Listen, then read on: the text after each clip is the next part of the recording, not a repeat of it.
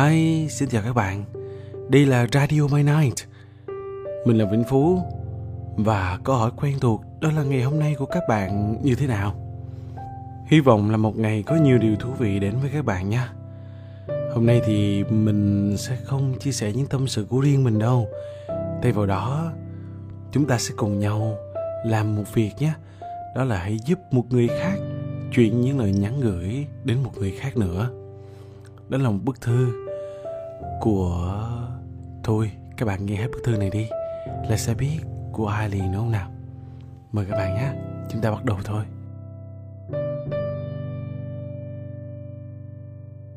Dạo này anh có khỏe không? Thời tiết ở đó như thế nào? Trời chắc bắt đầu chuyển lạnh rồi nhỉ? Em viết thư này cho anh, nhưng không dám gửi trực tiếp. Em không muốn để anh biết cô em gái mà anh luôn bảo vệ đã trưởng thành như thế nào.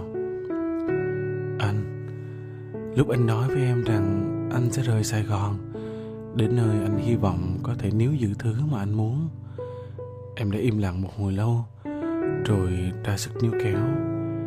Nhưng em vẫn để anh đi. Em luôn hứa với bản thân sẽ ủng hộ mọi quyết định của anh. Chắc vì chỉ mỗi em biết lý do thực sự về lựa chọn lúc đó của anh mà thôi.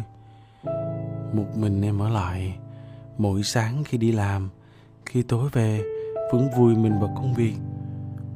Anh cũng biết em không có nhiều mối quan hệ để qua lại sau giờ làm. Em hay hối thúc bản thân phải nhanh chóng trưởng thành đúng nghĩa để vơi bớt gánh nặng trên vai anh. Lúc còn anh cạnh bên á, hai anh em tối tan làm là đi ăn cùng nhau, nói đủ thứ chuyện vui buồn. Anh than phiền em lớn rồi mà cứ bám theo anh, nhưng anh vẫn kiên nhẫn lắng nghe, giúp đỡ em, tập cho em cái tính tự lập. Em biết thời điểm anh đi, anh vẫn buồn nhiều vì không thể chia sẻ mọi chuyện với mẹ. Đến giờ có lẽ mẹ vẫn chưa thể hiểu nhiều cho anh hay thông cảm cho anh. Cùng anh trải qua khoảng thời gian khó khăn ấy, nhưng chỉ mình anh cố gắng chiến đấu với nỗi đau tinh thần mỗi ngày. Em càng nhận ra mình đã thay đổi.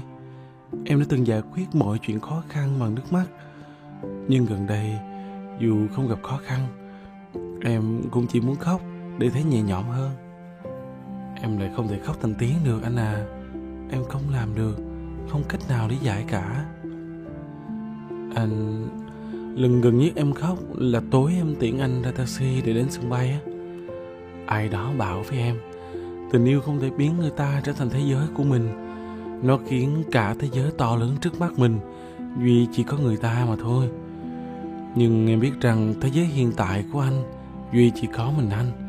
Vui buồn cũng mình anh, có khi buồn nhiều hơn. Có lẽ anh, em và nhiều người ngoài kia cũng kịp nhận ra chúng ta là những cá thể đơn độc trên cuộc đời này. Sống cuộc đời riêng, vùng sới cho góc nhỏ sâu kín của bản thân. Đôi lần cuộc sống của chúng ta lại nhộn nhịp lên vì một phút giây gặp gỡ với cuộc đời khác. Và rồi tưởng mình chẳng hề cô đơn, phải không anh?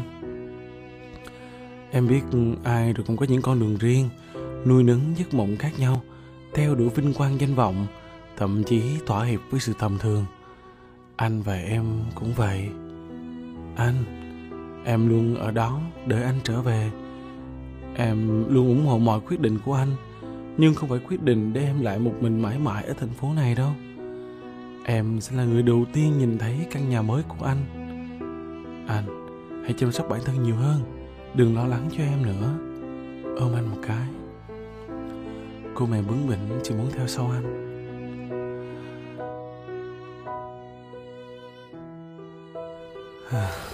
Nhiều cảm xúc nhờ. Sau bức thư này, chắc chị muốn nói đó là mong anh trai của bạn sẽ nghe được những lời này. Mong những người anh trai trên toàn thế giới đều sẽ có sự thông cảm và sự tin tưởng vào những người em của mình. Các bạn nhé. Cảm ơn các bạn đã lắng nghe Radio My Night hôm nay. Và chúc các bạn hãy ngủ thật ngon.